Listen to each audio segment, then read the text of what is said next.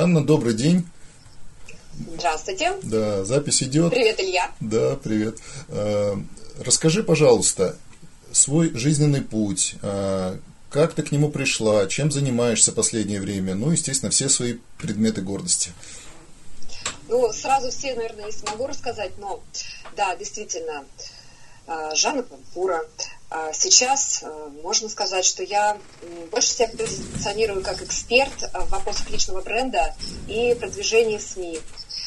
Ну, собственно говоря, наверное, имею на это право, потому что всю жизнь работаю в этой сфере, связана со СМИ, либо я пиар-специалист с журналистским бэкграундом, потому что почти 10 лет я отработала журналистом.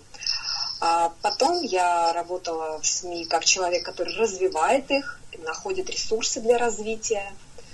Есть даже опыт создания своего бизнеса, есть опыт преподавания, есть тренинги и прочее, информподдержки, информпартнерство, организация мероприятий. Ну, то есть я, наверное, в этой сфере попробовала себя в различных ипостасях и, собственно, могу сегодня говорить о том, что из себя представляет медиасфера региональная, да, федеральная, очень хорошо это понимаю.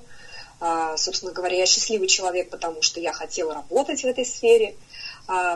Однако, скажем, семейный бизнес, да, и свой собственный проект, который сегодня у нас есть, это школа иностранных языков, мы сделали немножко в другой сфере, но просто очень хотелось попробовать.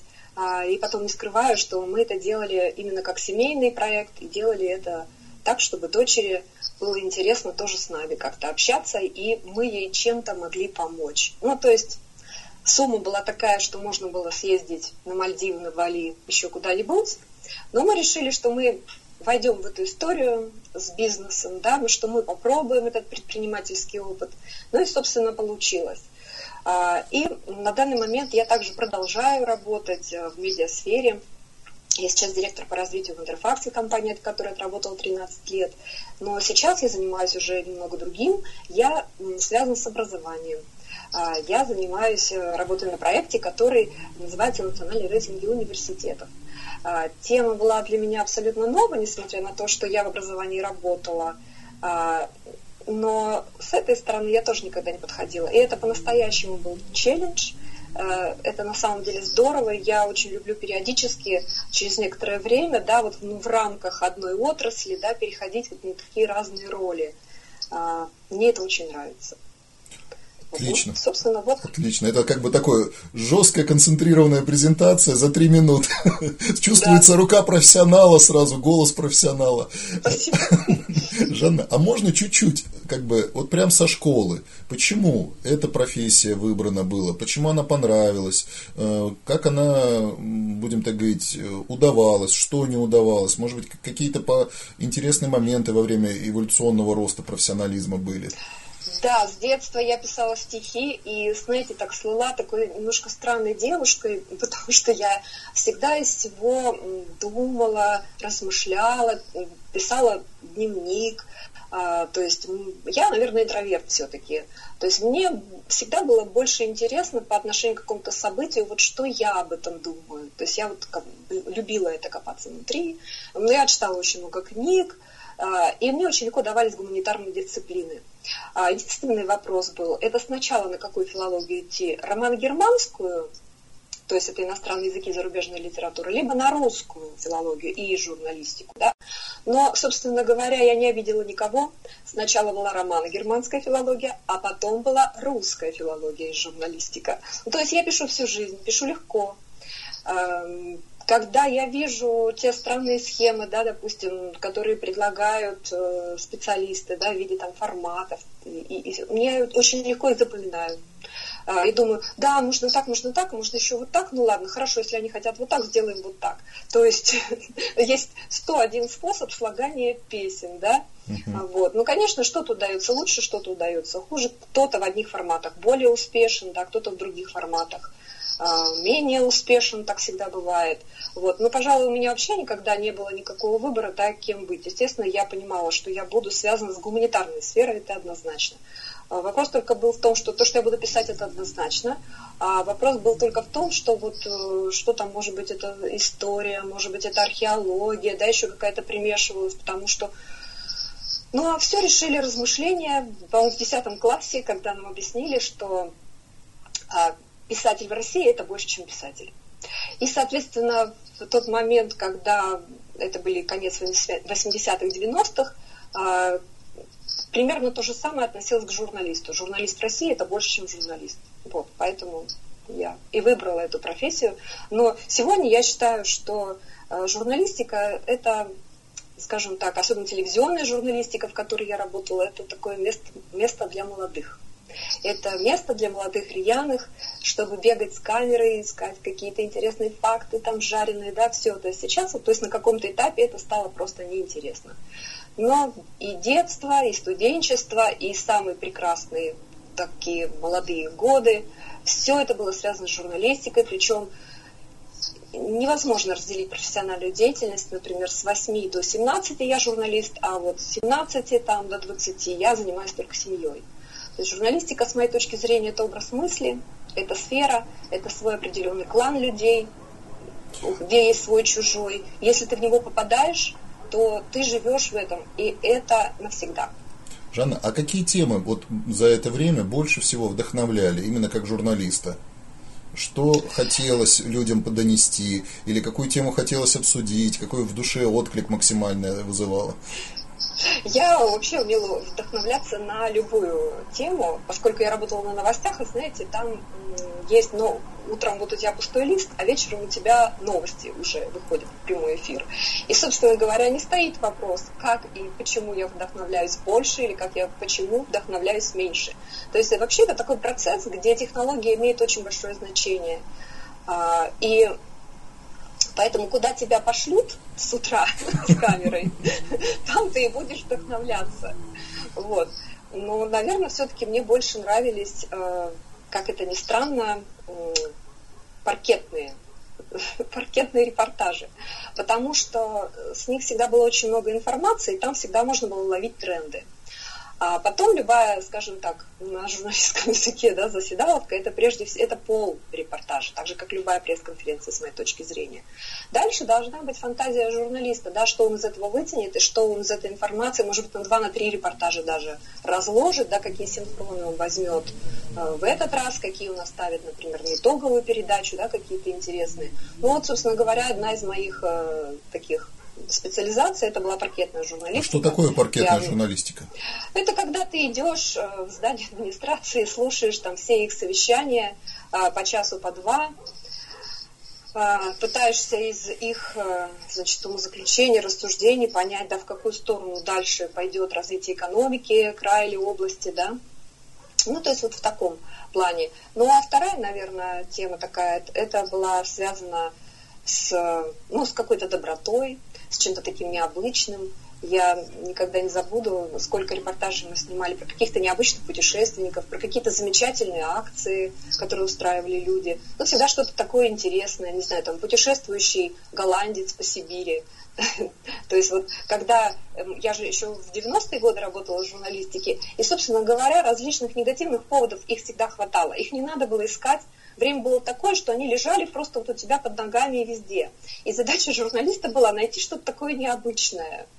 И каждое утро мы садились и начинали креативить, о чем снимать репортаж. Ну, то есть вся редакция садилась и говорила, а вот я сегодня утром шла в магазин и видела вот такую картину. Все говорят, да нет, там банально, неинтересно. То есть и мы как бы вот все время давали друг другу такую обратную связь. И когда день заканчивался, вся редакция также сидела, смотрела выпуск новостей. И когда ты выходил после выпуска новостей, редакция тебя встречала радостно криками, что молодец, там здорово, но только там вот запнулась, а здесь вот что-то не сказала подводку так, как я тебе сказал. И то есть это была такая всегда командная игра. А дальше начинались новости конкурентов, мы переключали их на другой канал и начинали смотреть новости конкурентов. И точно так же обсуждали, оставались. Поэтому я и говорю, что телевизионная, особенно журналистика, это дело для особых людей, это служение профессии, это дело молодых. Жан, можно я немножко сложный вопрос задам, так сказать, да. за всю отрасль? Если что, просто чуть-чуть порассуждаем общими словами. Вот постепенно с конца 80-х до сегодняшнего дня, ну, за эти 30 лет прошедшие, шаг за шагом все люди вокруг замечают, что повестка новостная сместилась, к такой... желтой и ужасной совсем интерпретации нашего бытия. Вот это ответ на запрос общества, это попытка за рекламодателями, за хайпом, или это какие-то другие факторы, которые, будем так говорить, привели к такому, открываешь ленту новостных порталов, убили, зарезали, посадили, взорвалось, еще что-то, взял взятку и так далее. И вот по сравнению с тем, что было раньше, выполнили план, достигли того-то, полетели на Луну, там изобрели что-то и так далее. Просто небо и земля сейчас. Я же и говорю, что всегда недостаток позитивных новостей, по-настоящему позитивных, по-настоящему интересных. И, знаете, такой не имитации новостей, а настоящих новостей. Собственно, ты ответил на этот вопрос, когда ты сказал, что это запрос общества. Это запрос общества, действительно, мы сейчас стали, до недавнего времени, у нас была стабильность в обществе, и вообще уже, наверное, лет как 10 все специалисты, те, которые занимаются исследованием медиа-общества, они отмечают, что элементы шоу, скажем, то, что мы называем на нашем простом языке желтизны, они проникают в информационную среду. То есть элементы шоу, они проникли даже в новости, и это нормально, и вы ничего с этим не поделаете, потому что если смотреть в корень и смотреть, откуда вообще журналистика пошла как профессия, это были такие барды-песенники на Руси, потому что формирование русского и зарубежного журнализма, оно шло совершенно по-разному, разными путями, разными параметрами. Так вот, на Руси были барды-песенники, которые на самом деле ходили, веселили людей. И то есть говорить об элементе шоу, тут я бы еще сказала, кому он принадлежит, этот элемент шоу, вперед, я бы еще за него поборолась на самом деле, наш ли это элемент или не наш этот элемент. Поэтому, происходит то, что происходит, и если раньше, очень многие СМИ пытались сделать новости, то сейчас, если вы замечаете, то эта сфера очень сильно сузилась, потому что делать новости, это удел избранных СМИ. Не каждому это по плечу. Когда я была на стажировке пресс-секретарей в Детройте, это было уже достаточно давно, в начале 2000-х, то нам американские профессора говорили о том, что у них уже в то время не все каналы делали новости, потому что это дорого. Uh-huh. Поскольку я была из советского наследия и прошлого, когда вопрос дорого, я вообще не понимала, что значит дорого, когда надо делать новости. Просто надо делать новости и все. И только потом я поняла, почему новости. Во-первых, объективность подразумевает под собой некую уже финансовую независимость, некую позицию редакционную и ясность во всем. И профессиональные кадры, они тоже стоят дорого. Профессиональное оборудование, потому что сегодня сделать красивое новостное, какое-то шоу, действительно сделать новости качественные, это огромный кадр, это огромный штат людей на самом деле. Вовремя вывести титры. Все цвета должны быть фирменными, продуманными, А сегодня к журналисту вообще применяются очень высокие требования в том плане, что он должен быть, уметь работать с базами, он должен сопоставить факты. И все это он должен сделать очень быстро, за очень короткий промежуток времени и так далее. Потому что ничего не стоит так дорого, как доверие вашей аудитории. И сегодня мы видим, что акценты смещаются в сторону социальных сетей. Но что такое социальные сети сами по себе? Социальные сети – это такой же канал. Это такой же канал, только прямой канал общения с аудиторией. И, собственно говоря, сегодня у нас вообще по-другому изменилась культура потребления контента. Мы те же новости читаем в социальных сетях. Кому мы больше доверяем? Блогеру Маше? Или эта новость вышла, например, да, хоть кого из наших федеральных информационных агентств большой тройки, да, там ТАСС, РИА и Интерфакс, да, то есть если это идет от федерального агентства, конечно, информации такой будет доверия больше. Согласен? Вот насчет доверия скажу очень интересный момент. Вот у меня вчера вышло интервью с Виталием Ильинским, и он сказал, говорит, вот на его взгляд, он тоже коллега и тоже там массовыми коммуникациями занимается, политтехнологиями, он говорит, удивительная вещь, говорит, мы стали отслеживать последние, говорит, 10 лет. Один и тот же человек расскажет это аудитории, и это же, абсолютно это же самое видео этой аудитории показать через телевизор, через YouTube, через соцсеть, доверие будет намного больше. Люди, говорит, немножко тронулись умом, они теперь вот этим носителям доверяют больше, чем живому человеку. Вот это меня, конечно, поразило, вот его фраза. Я пока склонен просто ее воспринять, не верить там и на нее основываться, но очень сильно получается, что влияют. Я хотел как раз вот следующий вопрос на эту тему. Жанна, тебе вот как профессионалу по построению брендов, как личностных брендов, так брендов компаний и так далее. Насколько это становится сложнее вот в рамках всего того, что происходит, что каждый человек, взявший теперь телефон, он уже блогер, у каждого девочки там есть Инстаграм, она уже блогер, она уже занимается собственным брендом и так далее. Вот что скажешь ты как профессионал вообще на всю вот эту вот как бы вакханалию блогерства? Я на это смотрю положительно. Опять-таки, появление прямых каналов коммуникации с аудиторией предсказывали очень давно. Не зря же СМИ называется «четвертая власть». В чем ее власть состоит? А власть состоит на том, что вот она как бы шлюз вот этой информации открывает, да, каждая в соответствии с своим форматом. А что такое формат? Да? Есть форма, есть содержание, давний философский вопрос. Так вот, можно продвигаться с помощью смысла, да, рассказывая какие-то интересные истории, но сторителлинг. А можно продвигаться с помощью форматов, да, когда определенный формат информации, он транслируется сразу на определенную, скажем, социальную страту. Ну, это я такими страшными словами говорю, по сути, да, скажем так, объяснить-то можно. Коммерсант читают люди определенной формации. Вот. Поэтому, как бы, если ты написал новость в формате коммерсанта, то ее прочитают определенные люди, ты в этом можешь быть абсолютно уверен. Это точка контакта, туда они заходят, там они читают, и этому они доверяют. Поэтому возникновение социальных сетей, это как бы это было уже предсказуемо, к этому все шли, этого все очень хотели. И они и то, и другое имеют право на жизнь и право на существование. Они друг друга на самом деле дополняют. Почему слово, проведенное через медиа, да, имеет такую силу? Ну, потому что такая природа у медиа. Вот в этом и состоит его особая природа. Ну, скажем так, я вообще очень люблю, очень много исследовала этот феномен.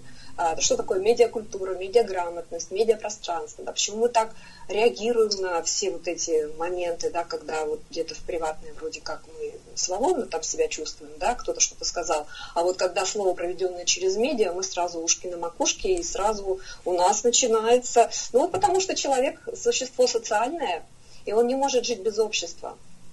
Поэтому мы все друг на друга смотрим, поэтому так или иначе есть лидеры мнений в любой среде, да, в социальных сетях они трансформируются у блогеров, блогеров-тысячников, блогеров-миллионников.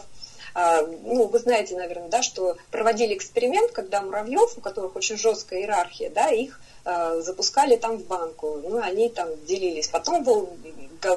Главарей убирали, оставались только средние и низшие. Они все равно делились по своей иерархии. Потом забирали средних, оставались низшие и низшие, все равно делились. Так и у нас. Процесс коммуникации не такой простой, как мы о нем думаем. Мы думаем, что мы какую-то идею в массы запустили, и все, мы уже короли.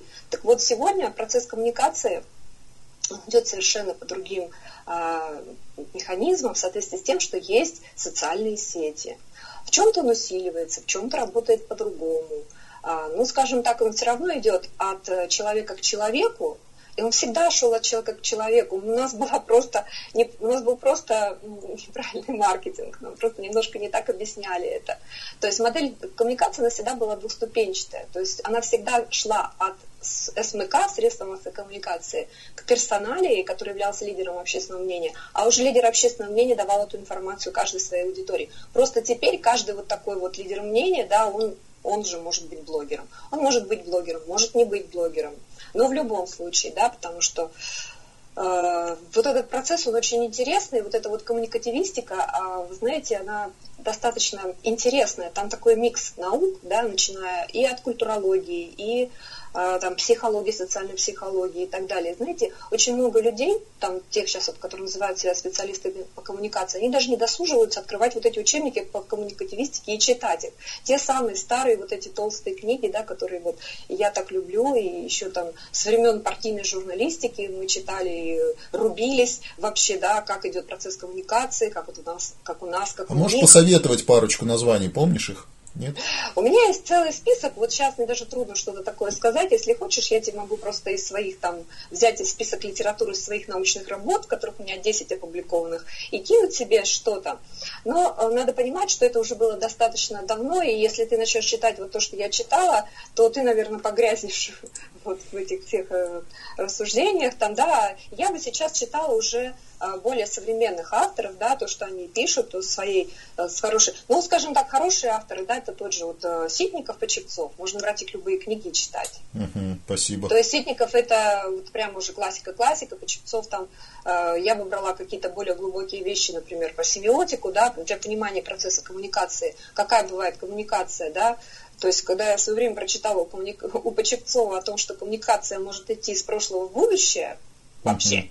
Uh-huh. То есть в обществе мы думаем, что коммуникация это то, что идет вот от средств массовой информации в аудиторию, да, а оказывается, есть еще и коммуникация из прошлого в будущее, когда поколения между собой коммуницируют. Да, да. И тут свои формы коммуникации. И вот тут, вот, допустим, включается и вся вот эта культурология, да, когда, когда был печатный станок включился, да, для истории человечества, когда, что означали календари в жизни человека, да, и что сегодня в жизни современного бизнесмена, скажем, да, который строит себе личный бренд, означает то, что называется упаковка бренда, да, о том, что все многие ошибаются и спорят о том, что если упаковка правильно построена, то проблем с аудиторией у него не будет, а ведь это так и есть, а все это восходит к очень по сути, древним, старым архетипом, да, который вшиты в наше подсознание, мы зачастую просто очень о многом не задумываемся. Uh-huh. И очень долго знание это было укрыто, скажем, от людей, от основной массы людей и бизнесменов особенно, которые люди просто эти делают бизнес, они не задумываются о том эффекте, который они производят. Да, может быть, это и правильно в свою очередь. Хочешь ты, не хочешь, твой личный бренд или бренд компании, он уже складывается. И очень много ведется споров о том, как начинать бизнес делать. Да? То есть мне очень понравилась шутка одного маркетолога, значит, он открыл белый лист бумаги, написал название компании и сказал, на стартапе это все, что вам нужно знать о брендинге компании. Неважно, как называется ваша компания, главное, начните делать бизнес, начните оказывать эти услуги, а потом у вас сложится, вывернется, потом вы поймете, какая ваша аудитория, да, и в этом смысле выигрывают те, которые просто что-то делают, а не те, которые думают, что вот какой вот у меня там личный бренд, как там нам позиционироваться. И второй момент очень важный. Мне кажется, что сейчас прошло то время, когда можно было закачивать огромные деньги в коммуникацию компании и общества. Ну, то есть рассказывать, какая у нас замечательная компания, сколько мы благотворительности оказываем и так далее. Потому что нормальные журналисты, они все равно не возьмут эту информацию, если там нет фактуры, да.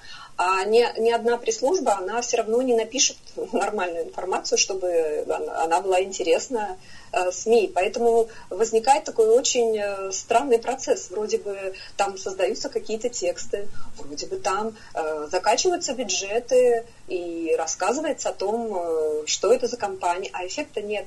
Потому что с недавнего времени вообще даже заказные статьи, они стали работать по-другому. Все вот эти вот топорные методы рассказать про компанию, какая-то хорошая компания, они больше не работают. То есть нужно очень внимательно подходить, понимать, что нужно твоей аудитории, что вы даете, какую проблему вы решаете ваших потребителей, да, ваших клиентов, вашей аудитории, как вы будете поддерживать отношения с этими людьми. И сейчас вообще вопрос отношений, он становится ведущим, потому что маркетинг, да, он проходит сегодня уже 4-ю ступень, начиная там от маркетинга клиентоориентированного, да, потом у нас там маркетинг впечатлений, когда мы все старались произвести друг на друга впечатление, да, и сегодня уже там, по-моему, 4-й заключительный этап к этому моменту, это когда мы думаем действительно о настоящих отношениях со своим клиентом. И здесь персональный бренд и вообще брендинг, да, он становится таким инструментом просто, который поможет тебе потратить меньше сил, времени, денег. Вообще, скажем, если есть бренд, значит, есть что продвигать, значит, под это делается упаковка. Вопрос не стоит о том, что нужна ли правильная упаковка, не нужна. Если есть бренд, есть упаковка, потому что упаковка – это вообще часть бренда.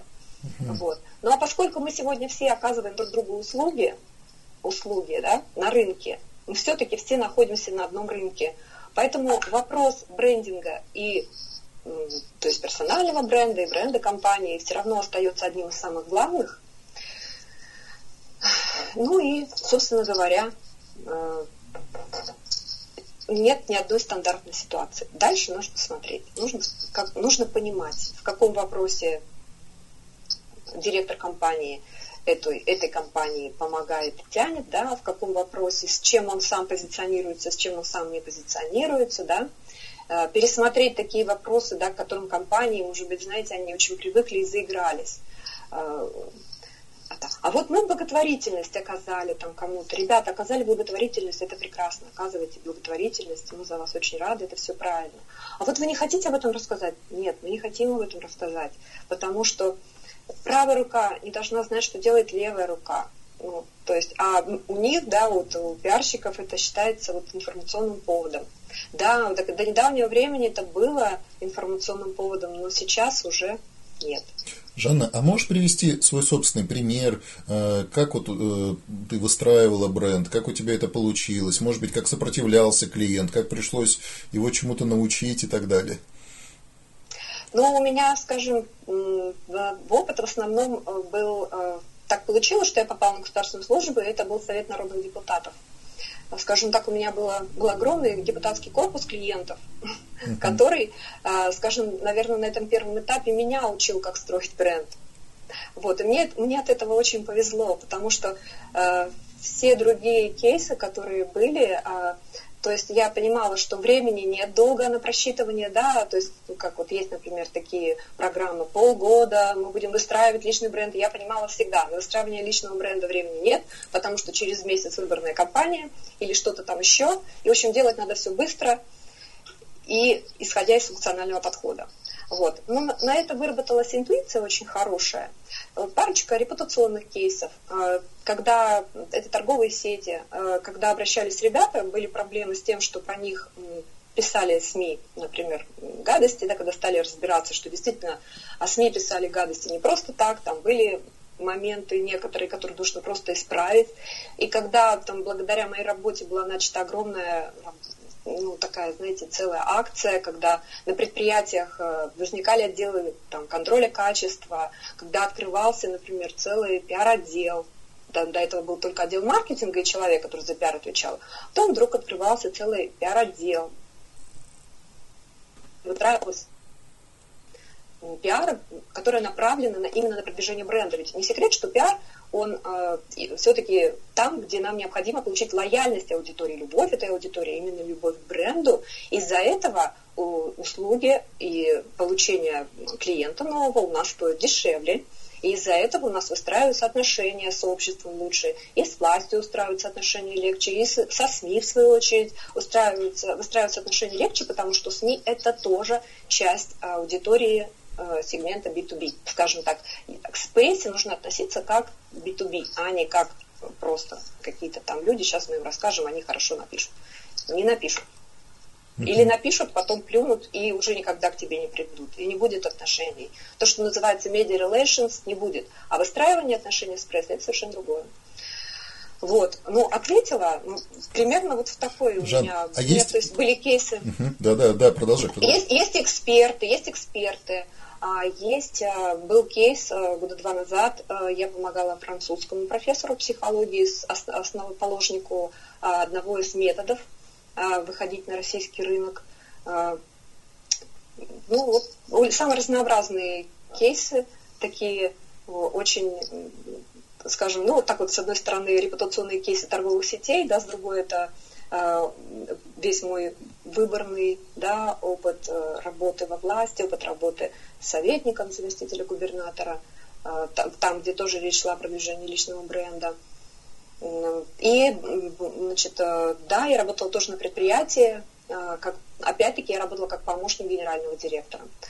И вообще мое твердое убеждение, что пиар все-таки это функция управления, и он всегда направлен на первое лицо, потому что любая коммуникация должна быть персонализирована, да, и вот именно пиар – это то, что идет от первого лица всегда. Хотим мы или нет, мы подсознательно.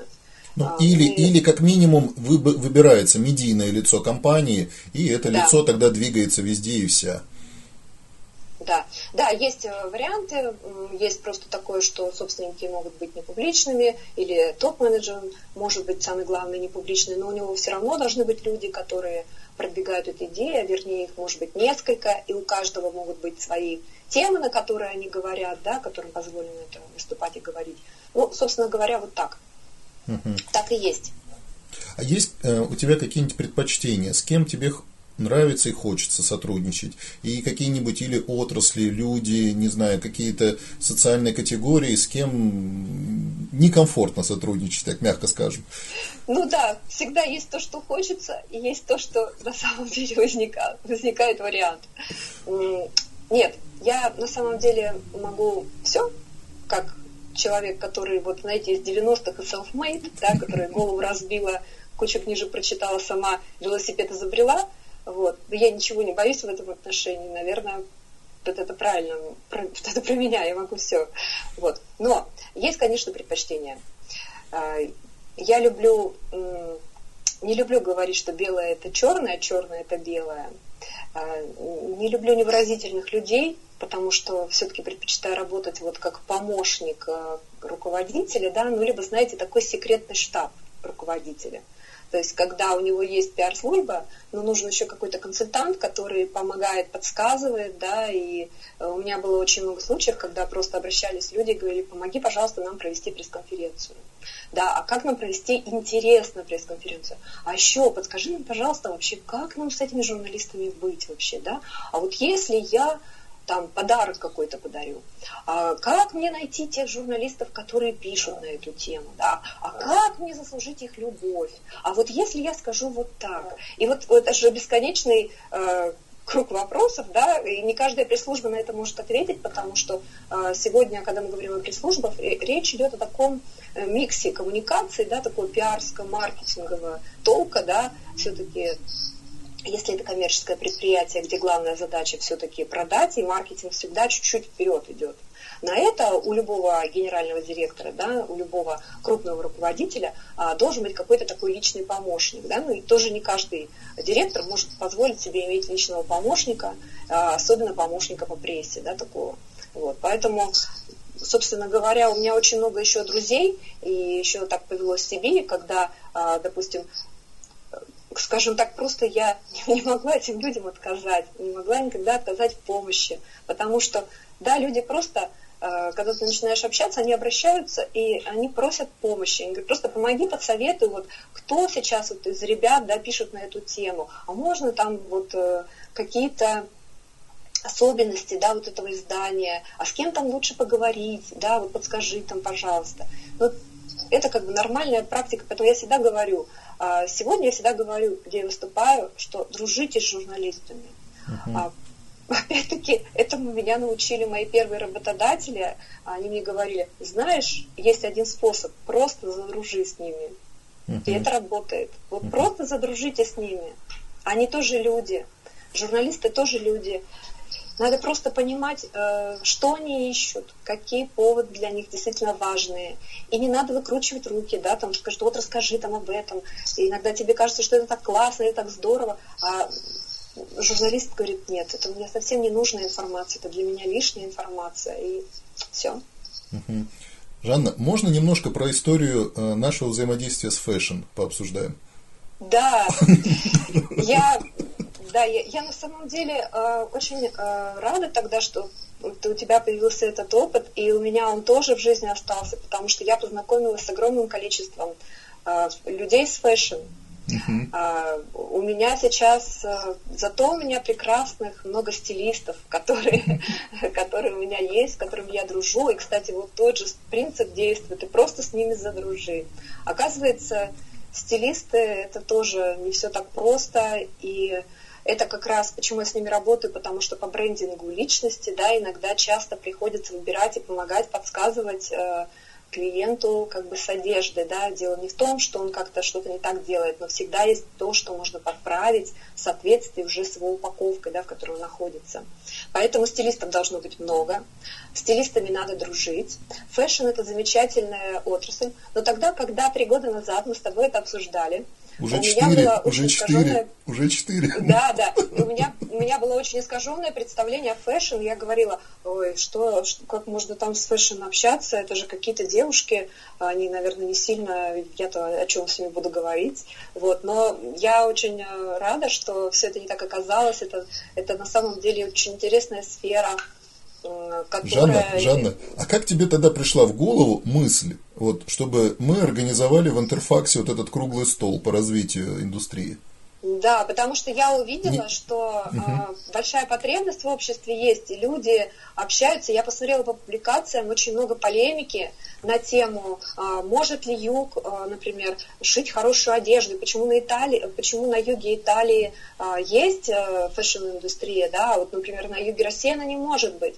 Оказывается, у нас огромное количество, и вот там, в частности, в Краснодаре, в Ростове, огромное количество дизайнеров, которые делают уже свои коллекции, которые делают это даже за границей. Я просто почитала, посмотрела, и вот тогда, по-моему, через какое-то время прошел уже этот конкурс фэшн. Я чуть-чуть тебе расскажу. С твоей легкой руки. Мы тогда сделали вот этот вот круглый стол, туда пришло 92 деятеля, а прежде чем этих 92 деятеля позвать, 2000 человек мы обзвонили. И многих из них мы вообще активировали, мы многим делали звонок и говорили, а вы вот там стилист, да, значит вы имеете отношение к рынку фэшн. Они говорили, да, какое? Очень многие впервые об этом узнали с помощью нас. Вот. Мы таким образом сформировали вот эту вот огромную базу всех вот этих и дизайнеров, и моделей, и фотографов, и так далее. Их всех объединили. И вот с того момента, это сентябрь 2016 года, когда у тебя возникла идея вот этого проведения мероприятия, я сейчас посчитал в общей сложности. Мы поучаствовали, как организаторы, больше, чем в 50 мероприятиях, самых разных в фэшне. А как партнеры, ну, где-то что-то выставили, где-то модели привели, где-то дизайнеры, где-то просто новость разместили и так далее. У нас, короче, вот на март месяц было больше 220 мероприятий. Это вот все, что мы где-то как-то продвинули, причем это уже были мероприятия и по Москве, и по Питеру, где вот мы какое-то активное участие приняли, или нас там позвали на куда-либо и так далее. И вот некоторые люди уже к концу 2019 года нам говорили, вы очень крутые, вы лидеры рынка, вы молодцы и все остальное. Я несколько раз тебя лично всегда вспоминал добрым словом и все время говорил... Дружите с журналистами, да, потому что я такая сидела, так, ну что с этим делать? Причем до этого у меня был тоже разговор с одним очень интересным парнем, который очень известный, скажем, бизнесмен в Краснодарском крае, молодой. Я похвалила его костюм. Я сказала, боже мой, ну вы так всегда великолепно выглядите. А он ответил, что этот костюм шит на фабрике Александрия. В нем нет лейблов. Но это тот же самый человек, который шьет костюм Александрия. И я заинтересовалась. Я подумала, как так? Есть люди, которые шьют вообще на международном уровне. Есть потребность, есть аудитория, которая готова это покупать. Есть торговые сети. Почему мы так непатриотично поступаем? И я, насколько знаю, что вы еще активизировали там в администрации края вообще вот это подразделение легкой промышленности. Да, что они его переформатировали и сделали. Я очень рада на самом деле. Вот так, наверное, должно быть. Вот так СМИ и работает. Вот так работает СМИ. Ну, самое такое вот у нас, будем так говорить, с ними плотное взаимодействие. Это 28 июня прошлого года открывался новый проект, и там было 2 представителя, 2 министра. И мы полностью выступали неким медиапартнером, который и приглашал всех деятелей фэшн, и обеспечил информационную поддержку, и моделей позвал и так далее. И с точки зрения юга России это уже максимальный уровень. И одновременно, параллельно, весь май и апрель месяц я провел в переговорах с представителями из Чечни, из Ставрополья. В Минводах открылся очень большой центр, и как раз мы планировали сделать очень яркое, мощное открытие и запустить там целую серию фэшн-мероприятий международного формата, уже очень крупные такие, на десятки тысяч людей рассчитанные. Но пока на данную минуту, будем так говорить, там все еще идет обсуждение в связи со всеми последними событиями. Все это отложилось, и, я думаю, даст Бог, все это, получит свою жизнь, потому что объект построен, миллиарды рублей вложены, он не будет стоять просто так, обязательно в итоге зафункционирует. И еще даже хотел сказать, в том, где мы открывали дизайн-центр, Жанна, я тогда посчитал, что в общей сложности мы с помощью разных медиа, сфер и так далее получили больше 3000 публикаций. Это люди сфотографировали, в том числе про твою школу иностранных языков рассказали, да. Там и все остальное.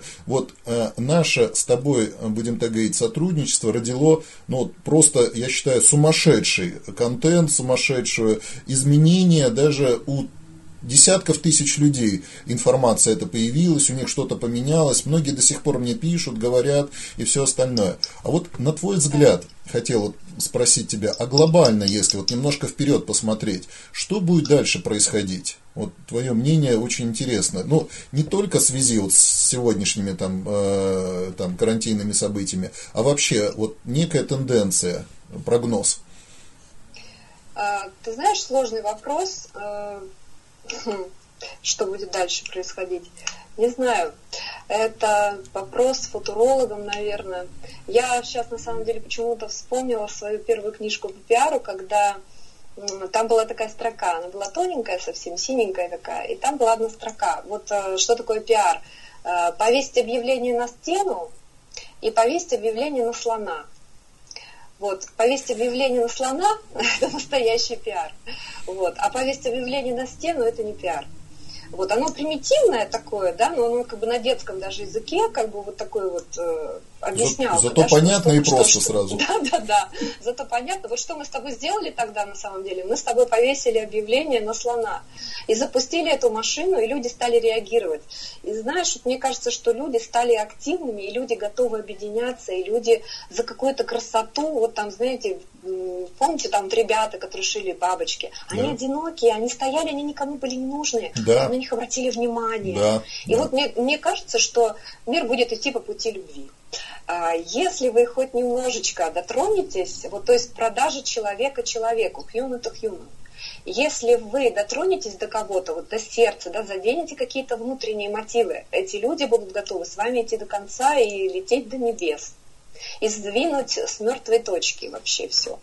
И устроить социалистическое соревнование. Ведь помните, социалистические соревнования, это же были искренние порывы людей. Мы не понимаем, что такое был неокр в свое время, да? Неокр – это когда люди изобретали не потому, что они хотели заработать денег, они просто творили, не могли остановиться, они так любили свою работу, они жили на работе, они были готовы жизнь отдать за то, что они делают. Понимаете? Они не думали о том, что это предприятие, я тут наемный работник или я тут хозяин. Понимаете? И мне кажется, что все пойдет по пути human to human. То есть миром будет править любовь. Полностью поддерживаю. Миром? Полностью. Можно кейс даже один маленький приведу, пример. В продолжение твоих слов полностью. К нам позвонила мне девушка одна знакомая и говорит, так и так, вы в этой сфере. А у меня подруга, она там открывает бутик, но у нее нет денег, она не понимает, что делать совершенно и так далее. Я так лениво так... думаю, ладно, пусть наберет. Она набирает и говорит, мы тут задумали, очень интересный концепт, девушки там будут модели переодеваться, мы очень крутые вещи нашили, нас 16 дизайнеров, у нас там полуподвальное страшное помещение. Я говорю, ну-ка поподробнее, что вы там еще расскажите поподробнее. Она там начинает рассказывать, я говорю, присылает афишу. У нас будет открытие бутика, такой мелкий-мелкий зеленый шрифт и 2 елочки. Я говорю, а елочки-то при чем? Она говорит, это ж Новый год скоро. В итоге мы за 2 дня рождаем концептуально другой вообще картинку, красиво это упаковываем и так далее, и по всем своим каналам его бросаем. У нас на это мероприятие еле-еле поместились 120 человек, и несколько человек прилетели из разных других городов страны на открытие этого бутика. Девочки на нас смотрели вот такими глазами, говорят, это что-то нереальное, как вы смогли это все сделать? Они бутербродов, шампанского наготовили всего на 20 человек. Они говорят, мы даже больше не ожидали. Мы никогда не видели, чтобы такое количество людей могло вообще в принципе прийти. Вот, Жан, полностью смотри, поддерживаю твои слова. Это о том же, о чем ты говоришь, что тебе это не стоило. Смотри, здесь несколько кейсов на самом деле. Тебе это не стоило ничего. А все самое дорогое в мире, оно стоит либо очень дорого, либо не стоит ничего. Когда просто тебе это ничего не стоит, и у тебя этого чрезмерно, у тебя это чрезверх. И ты такой, проходя мимо, ладно, давайте нормально сделаю вам. Да. Я вот именно так и было. Люди такие, как это возможно? Да. Потом, смотри, люди из медиа, это, скажем, такой некий катализатор успеха. То, что очень многие люди не могут дотянуться там до власти, они не знают, как написать письмо, они не знают, как что-то оформить, особенно люди из бизнеса. Я тоже сейчас очень люблю работать с людьми из бизнеса, потому что это люди, которые сохранившие какую-то креативность, творчество, желание, да, что-то сделать, позитивно, им надо помогать. Вот. И вот так вот раз происходит. Они попадают в этот вот медийный, скажем так, пучок света, да, и масштабируется все это волшебным образом. А для них это волшебство, это магия. Они не могут понять, что произошло. Но тебе, как для человека из медиасферы, ничего удивительного. Ты такой, ты привык мыслить масштабно. А вот этим людям, им тяжело. Я недавно посмотрела фильм «Основатель» про Макдональдс. И там есть несколько гениальных фраз. Я хочу его еще раз пересмотреть и просто выписать их точно, эти цитаты. Там есть первое, что мир кишит дураками с дипломами. Это абсолютно точно про наше время. Те, кто называют себя специалистами, они работают, они что-то делают. Но вот отсюда у нас и получается, что эти люди с холодными ушами, скажем, да, они что-то делают. Но они, вот знаете, хотели сделать одно, а получилось другое, да, потому что у них разум холодный, а сердце тоже остается холодным, и не включаются вот эти вот, не эти суперэнергии, да, не притягиваются нужные люди. Они вроде как что-то делают, но все это какая-то ерунда, лучше бы они этого не делали вообще. Вот. А вторая фраза, которая мне очень понравилась, когда у него получается там конфликт с человеком по фамилии Макдональдс, да, это, собственно, первый вот этот основатель, и он ему объясняет, что если бы не я, ты бы остался вот в том самом магазине, который у тебя был, и он был бы у тебя один. Я помог тебе выйти за рамки города, страны, вообще стать транснациональной компанией. То есть есть люди, которые мыслят вот в масштабах своей кухни. Да. И это тоже классно. Он ему объяснил, что это очень классно. Он сказал, а почему ты не украл мои рецепты? Он сказал, а зачем мне твои рецепты? В твоих рецептах ты классный, ты лучше всех их сделал, свои рецепты. Если бы я взялся делать рецепты, получилась бы ерунда. То есть каждый должен заниматься своим делом. Ты рецептами на своей кухне, и твоя кухня – это вот масштаб. Но должен приходить профессионал и просто подносить такую спичку, да, такой пучок света, и чтобы вот это все становилось там глобальным, сразу интересным, и принимало какой-то другой смысл, тот, который будет всем интересен, да, и тот, который будет иметь значение. А для этого маленького человека, да, который вот там сейчас сидит, придумывает этот рецепт или придумывает там какой-то дизайн сам у себя на коленке, для него мир замкнулся вот во всей этой одной презентации, и он не может помыслить, он правда не может. Мы каждый пришли в этот мир своей задачи, и у нас у всех свои задачи. Жан, я искренне считаю, что ты тоже такой человек, и при этом еще очень скромный. Я вспоминаю сейчас, вот вспомнил твой пример, кейс, который ты на форуме коммерческой недвижимости рассказала, что чуть-чуть всего лишь проанализировала спортивные результаты, и там у компании получился мега-результат, благодаря тому, что были соединены статистика спорта, статистика коммерческой недвижимости, статистика там посещения торгового центра и так далее. Да, я помню. Ты молодец. Я из тебя изо всех сил пытаюсь эти кейсы вытащить, а ты так скромно молчишь. Ну да, были депутаты, были там результаты, и все. Да, но видишь, тут один момент. Я всегда смотрю на то, что не каждому клиенту было бы приятно стать кейсом. Я к этому очень внимательно отношусь, и И я так всегда очень завуалирована. И чувствуется это, чувствуется. Да. Ты прям, знаешь, как профессиональный юрист. Ну, о нас не говорят, мы имен клиентов не называем. Да, такой чекист. Поэтому хорошие пиарщики, я сделала такое открытие совсем недавно, что хорошие пиарщики, они, во-первых, теневые, очень часто такое бывает. Это не значит, что у них нет личного бренда, они теневые. И еще они, знаешь, больше похожи на каких-то вот таких сотрудников ФСБ.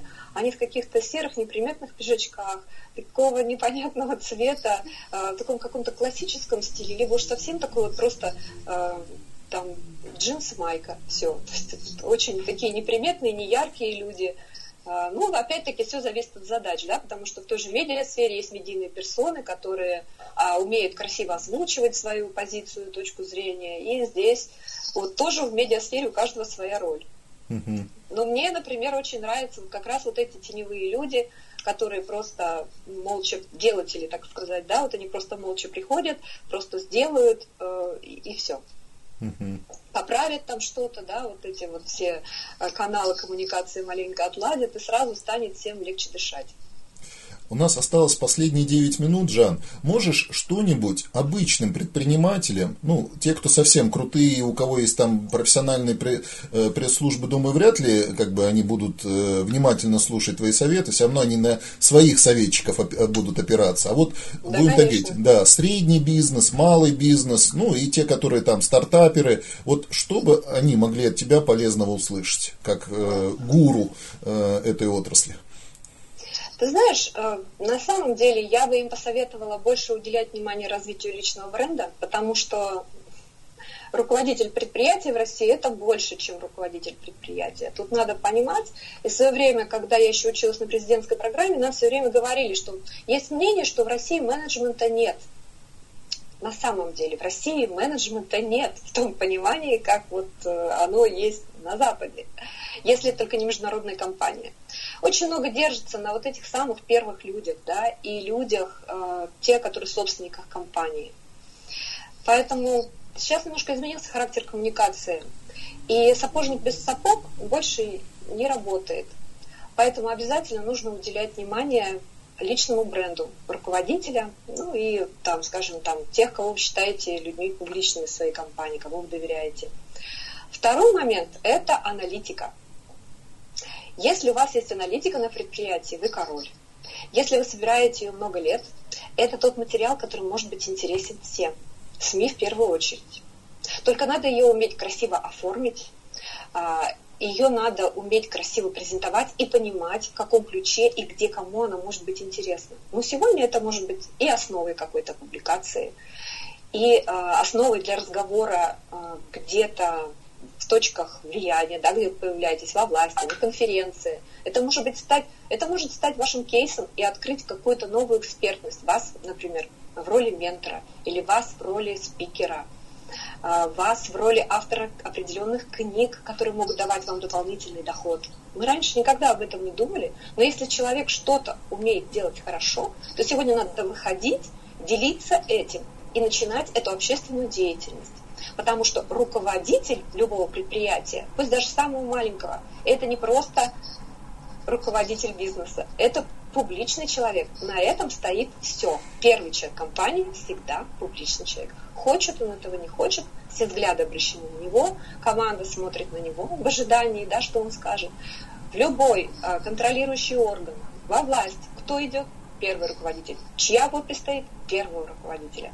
Поэтому сейчас очень много развелось, как это скажем, дураков с дипломами, да, и все хотят быть первыми, но первым быть не всем дано. Поэтому, если так получилось, что вы первый, и вы можете быть первыми, вот, посмотрите на это, скажем, с позиции, как это можно углубить, развить и как это можно монетизировать. Это даст вам дополнительный ресурс. На это придут другие люди, другие возможности, другие энергетики, и у вас, возможно, откроется вообще еще новый бизнес. Жанна, потому что так работают медиа. Жанна, огромное спасибо. Считаю, очень такие полезные, качественные статьи. Я понимаю, что за этими словами кроются еще сотни глубоких метрик, сотни маленьких нюансов и все остальное. дай бог, чтобы вот люди захотели и очень глубоко в это все погрузились, и обратились не раз и к тебе, и к коллегам разным, и делали это более-менее профессионально, полезно, чтобы было нам всем интересно. Да, спасибо тебе за приглашение, Илья, удачи. Угу. Все, дистанционно, обнимаю тебя, жму руку, все, запись останавливаю, хорошо? Спасибо. Угу.